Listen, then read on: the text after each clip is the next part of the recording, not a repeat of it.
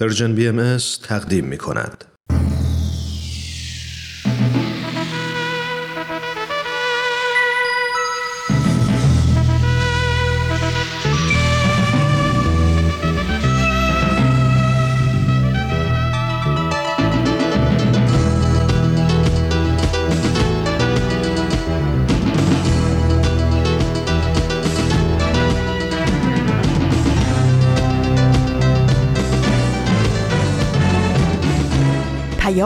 دوست.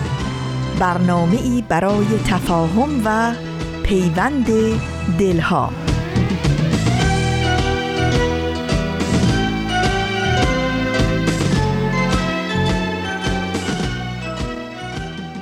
ای هر که هستی لحظه ای در خود نگر باش. خوبی ولی از آنچه هستی خوبتر باش.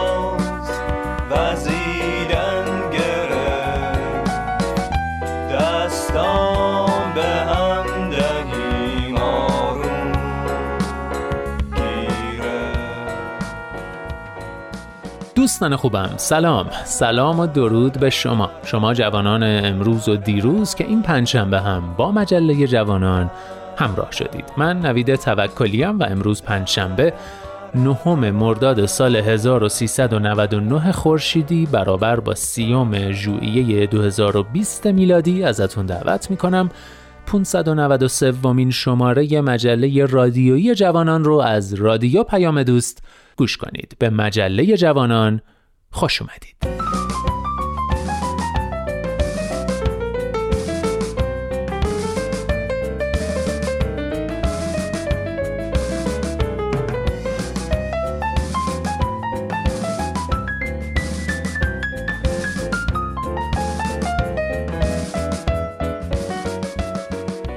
خب دوستان این شماره مجله رو هم مثل همیشه با نقطه سر خط شروع می‌کنیم. با آفتاب بینش و دنیای زیبای ما ادامش میدیم و در نهایت با آخرین برگ تمومش می‌کنیم. از اینکه با مجله جوانان همراه شدید و تا آخرین برگ همراه ما میمونید ممنونم و دمتون گرم.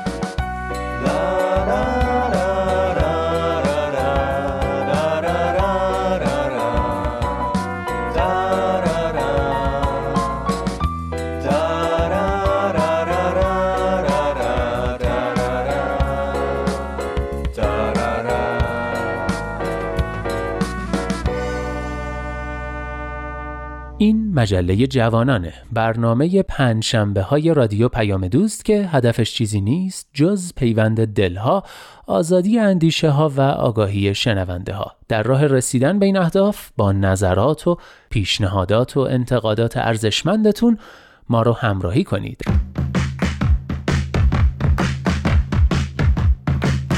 نقطه سرخط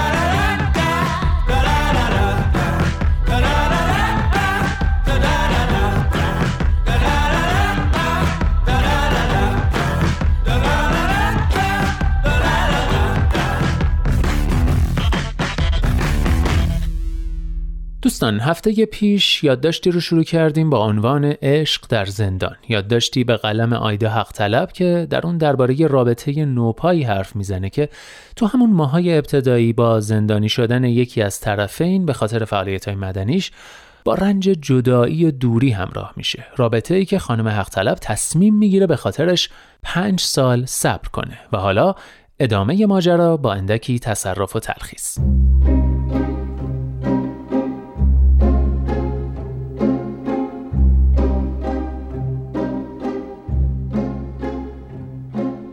رسمیت نداشتن رابطه ما در چارچوب قوانین ایران ارتباطمان را بسیار مشکل کرده بود. او فقط اجازه ملاقات با خانواده درجه یک یعنی مادر و پدر و برادرش را داشت. خانوادهش که در شهرستان زندگی می کردند معمولا هر چند هفته یک بار نوبتی برای ملاقات به تهران می آمدند. گاهی از طریق آنها از احوال هم با خبر می شدیم و پیام های چند جمله رد و بدل می کردیم. اما تنها راه های ارتباطی مستقیم ما در سالهای اول نام نگاری و بعدها در مقاطعی تماس تلفنی بود.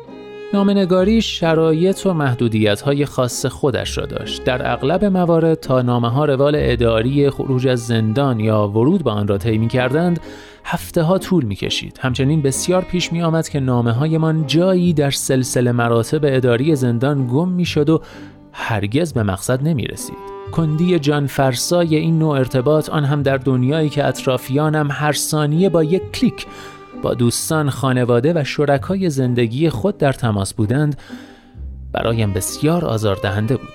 مسئله بغرنجتر این بود که محتوای مکاتبات زندانیان و حتی اینکه یک زندانی چند بار و از چه کسی نامه دریافت می کرد یا به چه کسی نامه میفرستاد کنترل می‌شد. در نتیجه نمی توانستیم هرچه دل تنگمان می خواهد بگوییم. مجبور بودیم نوشته ها را در کلی ترین شکل ممکن نگاه داریم تا اطلاعات زیادی در مورد احساساتمان و اتفاقات و آدمهای دوروبرمان به زندانبانان ندهیم. اطلاعاتی که می‌دانستیم هر قدر هم پیش پا افتاده و بی اهمیت باشد روزی می تواند برای خودمان یا دیگران درد سرساز شود.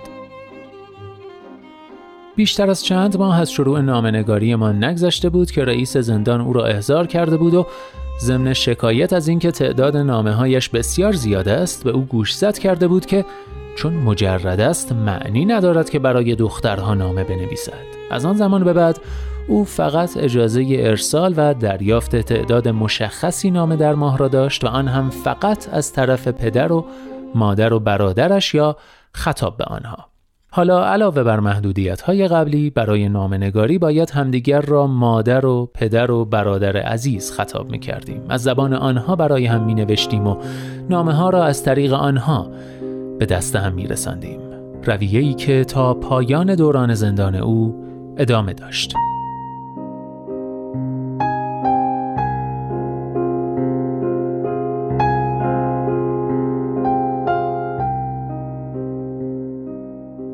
وضعیت تماس های تلفنی هم چندان بهتر نبود. اکثر دوران محکومیتش زندانیان سیاسی و عقیدتی بند او از دسترسی به تلفن محروم بودند. در مقاطعی که این امکان فراهم می‌شد، تماس ها نامنظم بود و کوتاه.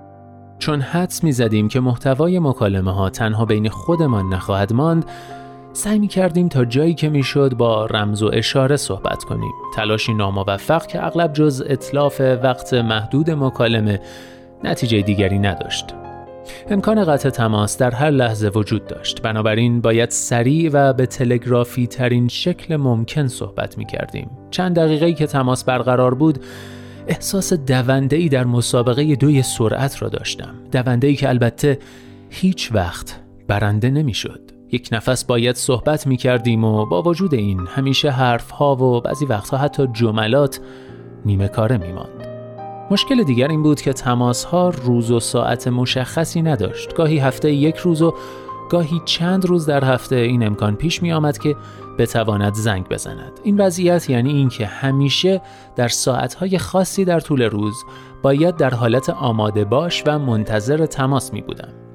گوشی موبایل دقیقه ای از چشمم دور نمی‌شد. اگر بیرون از خانه بودم باید مطمئن بودم که موبایلم به اندازه کافی شارژ دارد و صدایش به اندازه کافی بلند هست. فرقی نمی کرد که سر کار بودم یا سر کلاس، در بیمارستان بودم یا در حال خرید. بارها مجبور شده بودم با خجالت جلسه ای را برای جواب دادن تماس ترک کنم یا به بحانه های مختلف پیشنهاد دوستانم را برای طبیعتگردی و کوهنوردی در مناطقی که حدس می زدم موبایل آن خوبی ندارد رد کنم. از طرف دیگر امکان پیدا کردن گوشه ای امن و آرام که بتوان بدون نگرانی صحبت کرد همیشه برایم مهیا نبود. بسیار پیش می آمد که موقع تماس در جمعی بودم و باید به گونه ای صحبت می کردم که حس کنجکاوی اطرافیان برانگیخته نشود. حراس از دست دادن های او همیشه همراه هم بود به حدی که حتی وقتهایی که خانه بودم مدام موبایلم را چک می کردم و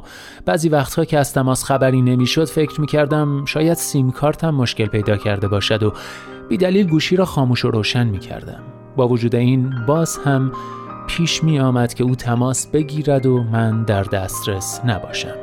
شاید برای کسی که در وضعیت مشابه نبوده درک این همه تقلا برای جواب دادن به یک تلفن چند دقیقه‌ای بیمعنا باشد. اما از دست دادن تماسی که از زندان با سختی و مشقت بسیار گرفته می‌شد تماسی که معلوم نبود آیا تکراری در پی خواهد داشت یا نه برایم غیر قابل تصور بود.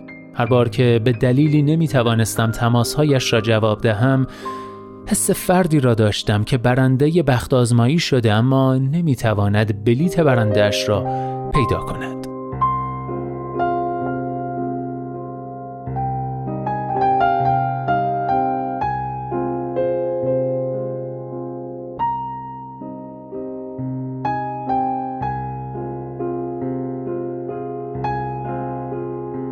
آینامه ها و تبصره های همیشه متغیر زندان امکان همین تماس های حد اقلی از طریق نامه و تلفن را هم گاهی برای هفته ها یا ماه ها از ما می گرفت.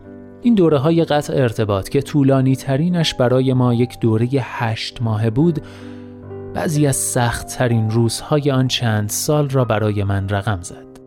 هر بار تغییری در روند معمول ارتباطمان رخ می‌داد حجم وسیعی از نگرانی به فکر و جانم هجوم می آورد. نکند داخل زندان اتفاقی افتاده باشد. نکند او را بیخبر به زندان دیگری جابجا کردند نکند ناخوش باشد. نکند او را به بازجویی و انفرادی برده باشند. اینجور وقتها جز چک کردن دیوانوار سایت های حقوق بشری و اخبار زندانیان سیاسی کاری از دستم بر نمی آمد. اغلب تنها راه این بود که صبر کنم خانوادهش از شهرستان برای ملاقات به تهران بیایند تا بتوانم از طریق آنها خبری از وضعیتش بگیرم. آن دوره ها علاوه بر نگرانی و بیخبری با دلتنگی فرساینده ای نیز آمیخته بود. آن روزهای پرتلاتم خاطرات یکی از امن ترین پناهگاه هایم می شدند. بارها و بارها عکس های قدیمی را نگاه می کردم نامه های قبلی من را می خواندم پیام های صوتی سالها قبل را گوش می کردم هر بار با چنان اشتیاق وصف نشدنی به سراغ آنها می رفتم که انگار عکس ها و نوشته ها و صوت ها قرار بود جان بگیرند و برایم حرف های تازه ای بزنند.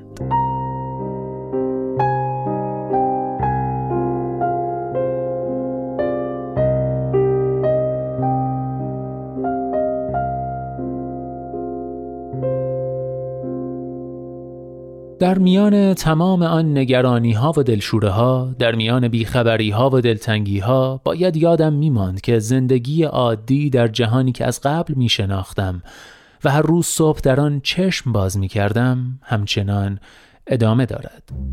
اغلب احساس می کردم که زمان متوقف شده است. حسی شبیه به اینکه در یکی از مهمترین صحنه های فیلم کارگردان فرمان کات داده بود و حالا تا دوران زندان به اتمام برسد و دوباره حرکت از سر گرفته شود راهی جز انتظار در خارج از قاب زندگی نبود. خیلی زود متوجه شدم که باید بتوانم میان سیر کردن در جهانی که با رفتن او به رویم گشوده شده و زندگی به شیوهی که از قبل می شناختم تعادلی برقرار کنم. تلاش برای آشتی دادن و تلفیق این دو جهان گاه موفق و گاه ناموفق. البته تقلای هر روز و هر لحظه من در آن پنج سال بود. کم کم یاد گرفتم چطور در میان دست و پنجه نرم کردن با نگرانی ها و دلتنگی ها پایان نامه ام را بنویسم و فارغ تحصیل شوم. خودم را برای ورود به دنیای کار آماده کردم. روی پروژه های جدید کار کردم. با آدم های جدید آشنا شدم و پیوندهای دوستی جدیدی برقرار کردم. به تدریج آموختم که بدون احساس عذاب وجدان و البته بیان که یاد او اندکی کم رنگ شود به دلخوشی های روزانه برگردم. در ذهنم با او پیاده روی می رفتم و به دل کوه و صحرا می زدم سفر می کردم و در مقابل جاذبه های گردشگری با جای خالیش عکس می گرفتم به موسیقی های مورد علاقهش گوش می دادم و آثار نویسنده های محبوبش را دنبال می کردم سینما و تئاتر می رفتم و در خیالم با هم به تحلیل فیلم یا نمایشی که دیده بودیم می نشستیم. بعضی وقتها که امکانات داخل زندان اجازه می‌داد کتابی را برای مطالعه مشترک انتخاب می کردیم تا در طی زمان مشخصی با همان را بخوانیم و در نامه هایمان از آن صحبت کنیم یا اگر گاهی برنامه ای رادیویی یا تلویزیونی توجهش را جلب می کرد به من می گفت تا همزمان آن را دنبال کنیم تصور اینکه هر دو در یک ساعت خاص مشغول کاری مشترک بودیم ولو کاری پیش پا افتاده مثل گوش کردن یا تماشای یک برنامه معمولی به هر دویمان آرامش عجیبی می‌داد.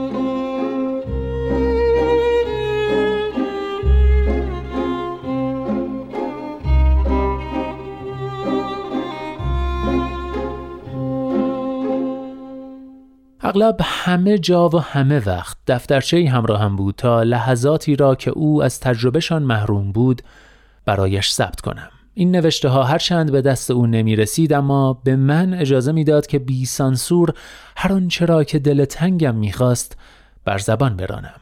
گاهی از احساساتم می نوشتم و گاهی از لطافت هوای یک روز بهاری در قدم زدنهای صبحگاهی. گاهی با او درد دل می کردم و گاه برایش از برنامه های آینده ام می گفتم البته بسیار پیش می آمد که وسط شب های دوستانه به وقت جشن و پایکوبی در یک مهمانی موقع لذت بردن از غروبی خیره کننده در طبیعت یا گوش کردن به یک قطع موسیقی مسهور کننده ناگهان بی مقدمه چشمهایم خیس می شد بغزی در گلویم می نشست و غمی عمیق ادالتی محضی را که بر ما می گذشت یادآوری می کرد. چرا او باید از لمس زیبایی های هر روزه زندگی محروم باشد؟ چرا باید تجربه این دلخوشی های کوچک مشترک از ما دریغ شود؟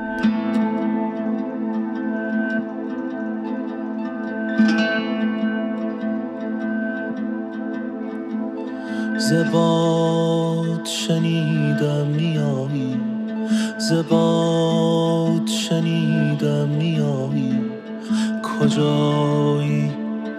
کجایی؟ کجایی؟ کجایی؟ کجایی؟ زدشت شنیدم میایی زدشت شنیدم میایی کجایی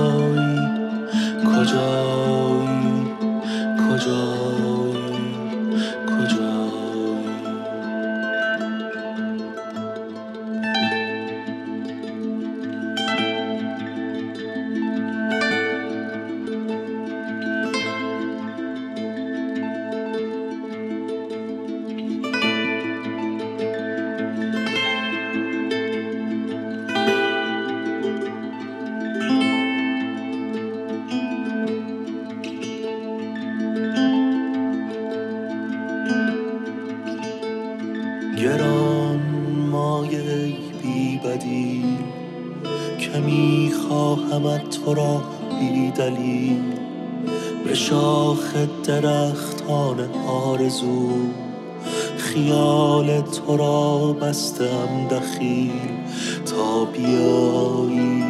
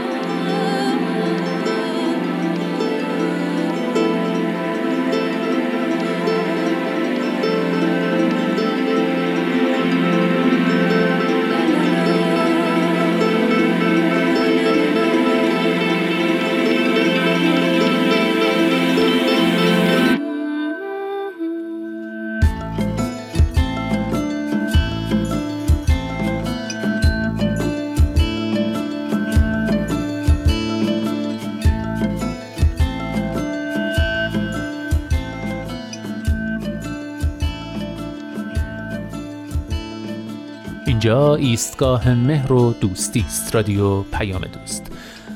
زباد شنیدم میایی. این عنوان آهنگیه که با صدای کاوه صالحی شنیدیم. البته ترانه و آهنگ و تنظیم و حتی نوازندگی سازهای مختلف این قطعه هم کار خود کاوه است. و اما نوبتی هم باشه. نوبت می‌رسه به رامان شکیب و آفتاب بینش.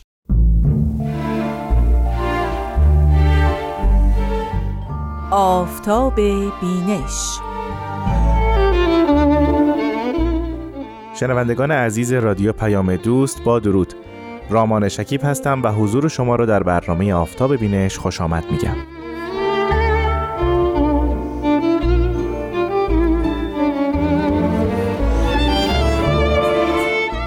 خیلی خوشحالم که من به همراه همکارانم تلاش می‌کنیم در این برنامه شما را با کتابهایی باهایی آشنا کنیم. کتابهایی که تفکرات و اندیشه های دو آین بابی و باهایی در اونها مندرج هست و شما می‌تونید با مراجعه به این کتاب ها اونها رو مطالعه کنید و با این تفکرات نوین و بدی آشنا بشید.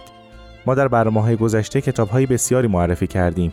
کتاب هایی که از آثار قلمی پیامبران دیانت بابی یا باهایی بود و یا جانشینان اونها این کتاب ها رو به رشته تحریر در آوردن همینطور محققان باهایی هم در مورد کتاب های باهایی تحقیقاتی انجام دادند و مزامین اونها رو بیشتر شرح دادند. امروز در مورد یکی از الواح حضرت بهاءالله صحبت خواهیم کرد. این اثر در گروه الواحی قرار می‌گیره که معروفند به الواح متمم کتاب مستطاب اقدس یعنی الواحی که بعد از نزول کتاب مستطاب اقدس نازل شدند. نام این اثر هست کلمات فردوسیه.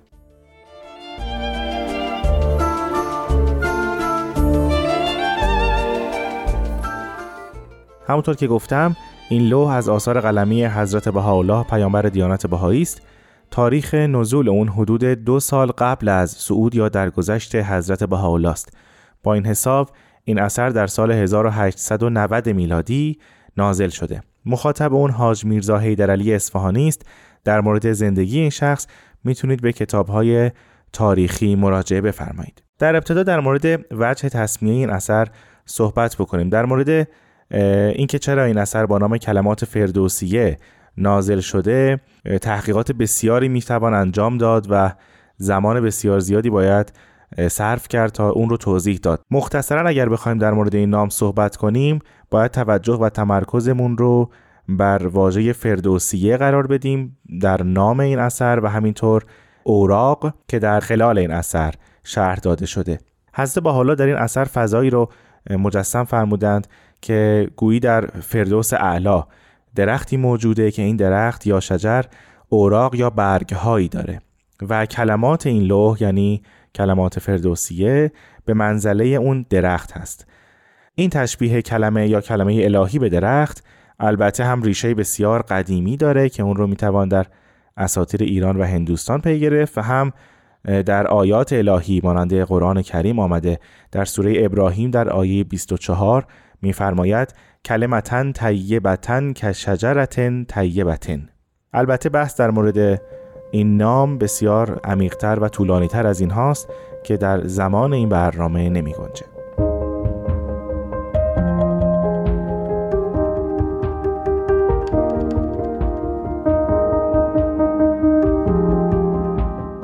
در مورد شکل ظاهری این اثر اگر بخوایم صحبت کنیم اینگونه می‌توان گفت که در این لوح دیانت باهایی و امر الهی به فردوس اعلا تشبیه شده که به درختها و برگها و اوراقی مزینه و هر ورق یا برگ به کلمه ای تکلم می‌کنه که البته همانند دیگر آیات الهی گوشهای شنوا و قلبهای پاک می‌توانند به اسرار اون پی ببرند.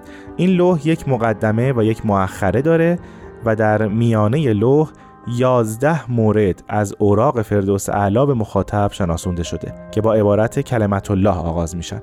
برای نمونه میفرمایند کلمت الله در ورق سوم از فردوس اعلا بعد مطلب رو ذکر می‌کنند یا کلمت الله در ورق ششم از فردوس اعلا بعد باز مطلب جدیدی ذکر میفرمایند.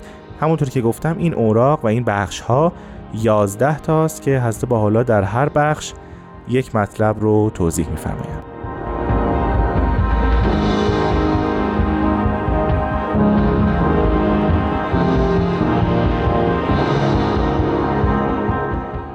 مختصرا اگر بخوایم در مورد محتوای این اثر صحبت کنیم باید بگیم از همان ابتدای لوح مزامین و مباحث اخلاقی مطرح میشه.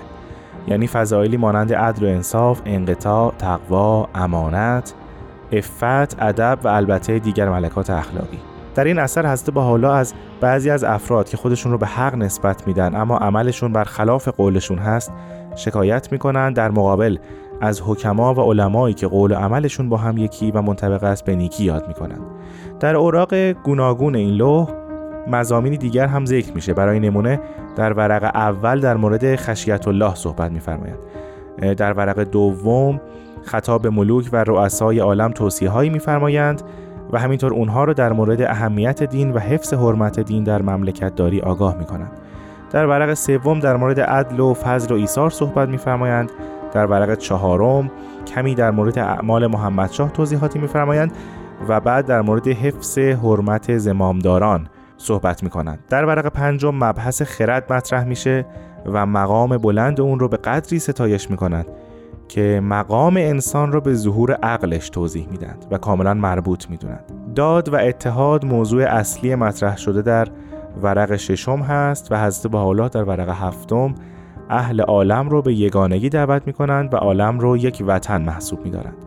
در ورق هشتم حضرت حالا ضرورت تعلیم خط و زبان واحد رو گوشزد می کنند که از لزومات وحدت عالم انسانی است همینطور در ورق نهم تمدن غرب رو مورد نقد قرار میدن که از حد اعتدال خارج شدند و همینطور تولید تسلیحات فراوان نظامی رو محکوم می کنند و همه اهل عالم رو به صلح اکبر دعوت می کنند. در ورق دهم اهل بها یا بهاییان رو از ریاضات شاقه برحضر میدارند و انزوا رو من می کنند. همینطور در ورق یازدهم نزاع و جدال رو نهی می کنند و مردمان رو از جنگ و جدال بر اثر اختلافات مذهبی برحضر می دارند.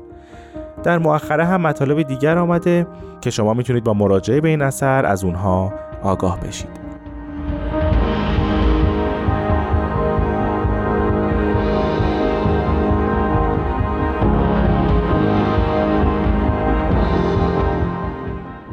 خب من در اینجا از همکارم سرکار خانم آزاده جاوی تقاضا می‌کنم تا بخشی از این اثر رو برای شما زیارت کنند.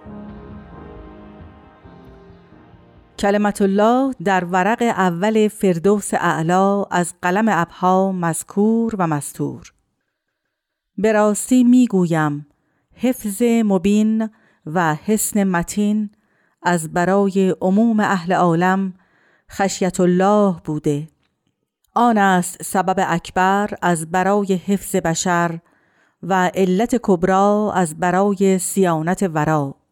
بلی در وجود آیتی موجود و آن انسان را از آنچه شایسته و لایق نیست من می نماید و حراست می فرماید و نام آن را حیا گذارده اند.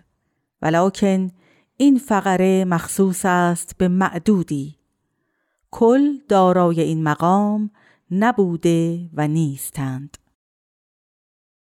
کلمت الله در ورق دوم از فردوس اعلا. قلم اعلا در این هین مظاهر قدرت و مشارق اقتدار یعنی ملوک و سلاطین و رؤسا و عمرا و علما و عرفا را نصیحت می‌فرماید و به دین و به تمسک به آن وصیت می نماید. آن است سبب بزرگ از برای نظم جهان و اطمینان منفل امکان سستی ارکان دین سبب قوت جهال و جرأت و جسارت شده به راستی می‌گویم آنچه از مقام بلند دین کاست بر قفلت اشرار افزود و نتیجه بالاخره هرج و مرج است.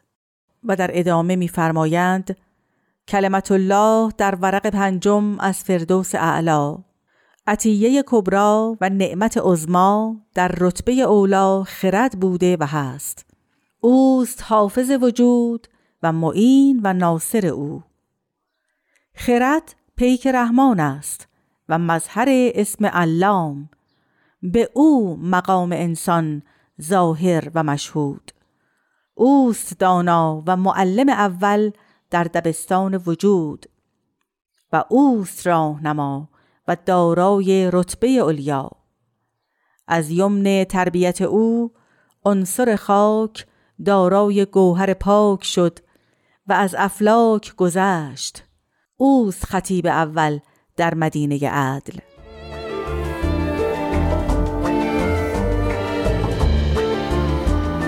خیلی ممنونم از سرکار خانم آزاده جاوید که این هفته با ما همراه بودند. وقت برنامه ما به پایان رسیده. از شما عزیزان دعوت می‌کنم که لوح کلمات فردوسیه رو در کتابخانه باهایی با آدرس reference.bahai.org مطالعه کنید. تا هفته آینده خدا نگهدار.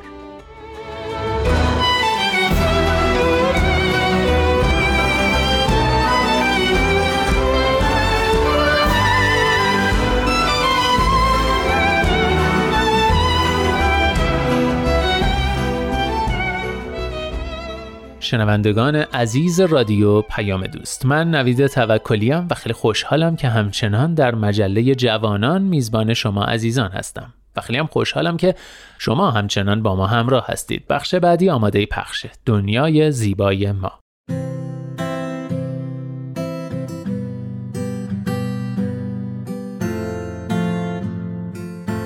من کیمیا هستم و این 17 همین قسمت از برنامه دنیای زیبای ماست. بچه های عزیز وقتتون بخیر. دنیای ما خیلی بزرگه. بعضی از شما الان ستاره ها رو تو آسمون می‌بینید و بعضیاتون زیر نور گرم و زیبای خورشید نشستیم و به صدای من گوش می‌دید. راستی اگه تنهایید حتما اعضای خانوادتون رو صدا کنید چون قراره دقایق خوبی کنار هم باشیم.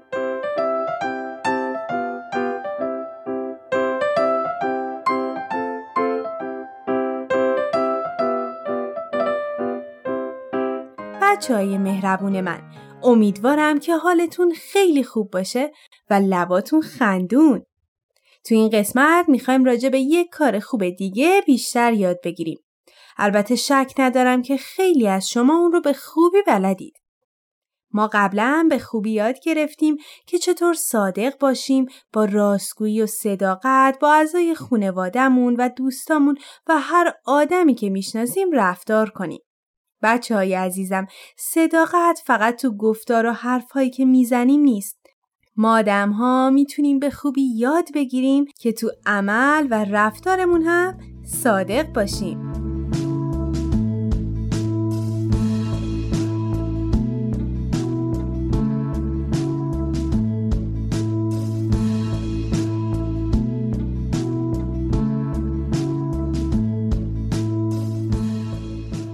امانت دوست خیلی خوب صداقت و راستگوییه. صداقت و امانت داری به این معنی نیست که فقط دروغ نگیم. ساده بخوام براتون بگم به این معنی است که با داشتن صداقت و امانت داری از حقیقت نگهداری می‌کنیم و محافظ اون هستیم. امانت داری به ما کمک می‌کنه تا نگهدار چیزهایی باشیم که می‌دونیم یا چیزهایی که آدمهای دیگه به ما میدن. امانتداری می‌تونه پایبند بودن به حرفها باورهایی باشه که می‌دونیم و ازشون در برابر حرفهای نادرست و یا حتی دروغ محافظت می‌کنیم. امانت می‌تونه نگهداری کتابی باشه که دوستمون به ما داده تا اون رو بخونیم و ما وظیفه داریم تا از اون کتاب به خوبی نگهداری کنیم. امانتداری و راستی به ما کمک می‌کنن تا رفتارمون و گفتارمون هم مثل قلبمون پر از قشنگی بشه. زیبا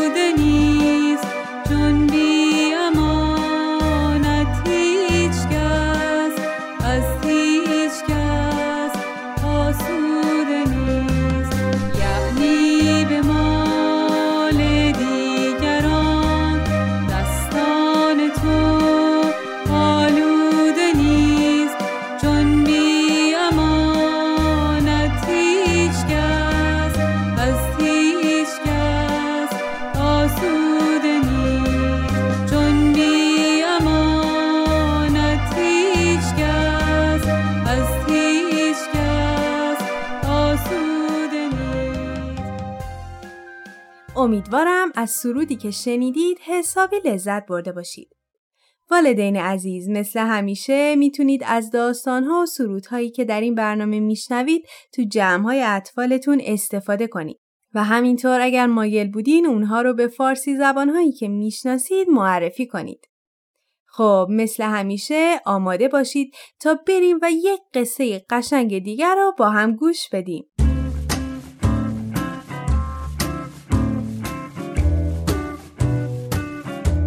یکی بود یکی نبود. روزهای خیلی قدیم تو سرزمین های دور شهری بود که فصلش همیشه بهار بود. برای همین مردم اونجا اسمش رو گذاشتن شهر همیشه بهار.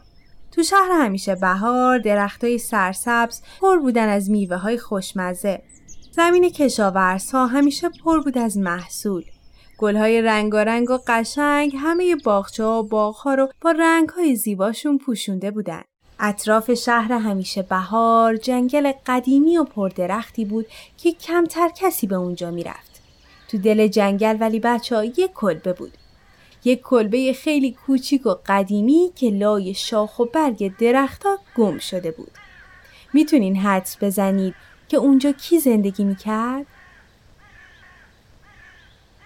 یک جادوگر پیر تو اون کلبه زندگی می‌کرد. توی کلبه پر بود از وسایل قدیمی ولی چیزی که خیلی توجه و جلب می‌کرد جعبه ها بودن. کلبه جادوگر پیر قصه ما پوشیده شده بود از جعبه های کوچیک و بزرگ چوبی. هر کدوم از جعبه ها اسراری رو توی خودشون داشتن. خب بریم تو دل شهر همیشه بهار. شهر همیشه بهار زیاد بزرگ نبود. مردم شهر خونه هاشون خیلی به هم نزدیک. همه همدیگر رو به خوبی میشناختن. بچه ها با هم بازی می‌کردن و بزرگتر هم حسابی با هم صمیمی بودن. یک روز از همون روزهای بهاری که مردم شهر مشغول کار و زندگی بودند جادوگر پیر قصه ما یک دفعه از دل جنگل بیرون میاد و وارد شهر میشه. همه مردم از دیدن که کادم عجیب که هیچ کدوم نمیشناختنش حسابی تعجب می‌کنن. جادوگر خودش رو به میدون شهر میرسونه و بالای یک تکه سنگ میسته. و بعد شروع به صدا کردن مردم می‌کنه. آهای مردم، آهای مردم، به من گوش بدید. من براتون یک خبر خیلی مهم آوردم. همه مردم شهر دور میدون جمع شدن و با تعجب به جادوگر نگاه کردند. یکی پرسید آهای خانم شما کی هستین؟ تو شهر ما چی کار دارین؟ جادوگر گفت من همسایه شما هستم. من تو جنگل زندگی می کنم. اومدم تا به شما خبر مهمی بدم. چند وقت دیگه زمستون به شهر همیشه بهار میاد. سرما قراره همه بذرها و درختها رو خوش کنه. ولی من برای شما چاره ای دارم. می‌تونم بهتون کمک کنم. مردم شهر همه شروع به خندیدن کردن. یکی گفت آخه تو از شهر ما چی می‌دونی؟ ما هیچ کلبه ای تو جنگل نداریم. یکی دیگه گفت ای پیر زن دروغگو از شهر ما برو بیرون اینجا همیشه بهار و زمستون قرار نیست که بیاد. میون همه مردم شهر پسرکی بود به اسم دانا. دانا با شنیدن حرفهای جادوگر حسابی تو فکر فرو رفت و سریع بعد از جادوگر راهی جنگل شد. وقتی رسید به جادوگر گفت خانم من حرفای شما رو باور دارم اگر زمستون بیاد اگه همه گیاه خوش بشن چاره ما چیه؟ جادوگر از لباسش یک جعبه کوچیک در آورد و گفت پسرم تو این جعبه بذرهای جادوییه. یادت باشه تا زمستون نیومده این جعبه رو به کسی نشون ندی و درش رو باز نکنی. هر وقت که لازم بود بذرها رو بکارید تا دوباره شهر بهار شه. پسرک جعبه رو گرفت و راهی شهر شد. بعد از گذشته چند ماه یک دفعه آسمون شهر پر شد از ابرهای تیره. صدای رد و برق و رگبار و بعدش هم بارش برف همه مردم رو متعجب کرد. بعد از گذشته چند روز همه درختها و گیاه ها شروع به خشکیدن کردند. وقتی مردم شهر تو اوج ناامیدی بودند، دانا که تا اون روز امانتدار خوبی بود، همراه با جعبه جادویی به میدون شهر رفت و داستان رو برای مردم تعریف کرد. همه مردم از کرده خودشون پشیمون بودن.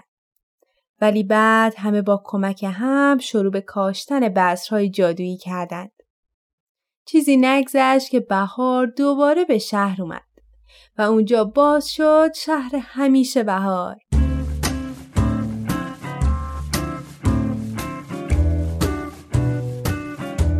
خب بچه ها این قصه هم به پایان رسید. حالا برای اینکه معنی امانتداری رو بهتر درک کنیم می‌تونیم با کمک اعضای خانوادهتون یک کارت پستال درست کنیم و یک جمله زیبا توش بنویسید و اون رو به دوستتون بدید و از دوستتون بخواین تا اون کارت پستال رو به هر فردی که دوست داره بده. راستی یادتون نره تا از خانوادهتون بخواین عکسی از کاردستی که درست می‌کنید و برای ما بفرستن.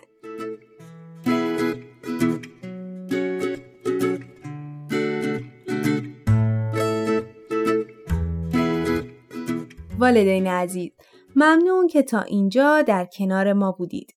امانتداری و صداقت صفاتی هستند که در وجود همه ما نهفته و شما با پرورش دادن این صفات در فرزندانتون می‌تونید به اونها کمک کنید.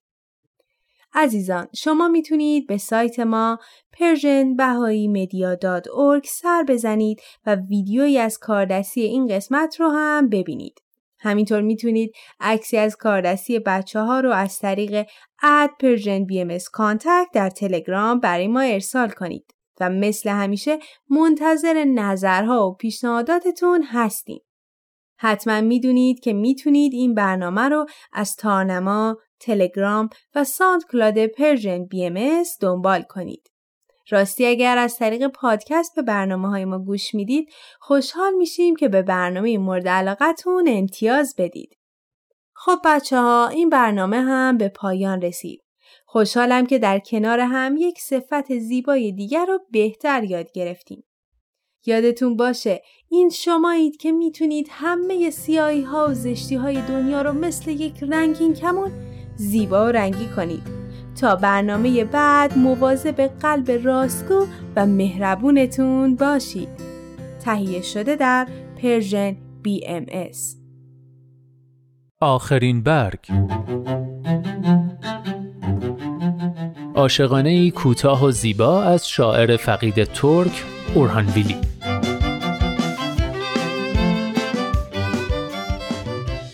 چشم به راه تو هم در چنان هوایی بیا که دست کشیدن از تو غیر ممکن باشد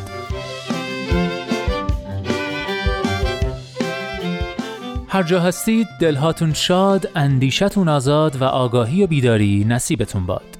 من نوید توکلیم و امیدوارم که نور امید در دلهاتون هیچگاه خاموشی نگیره. به قول شاعر گرچه شب تاریک است، دل قوی دار، سحر نزدیک است.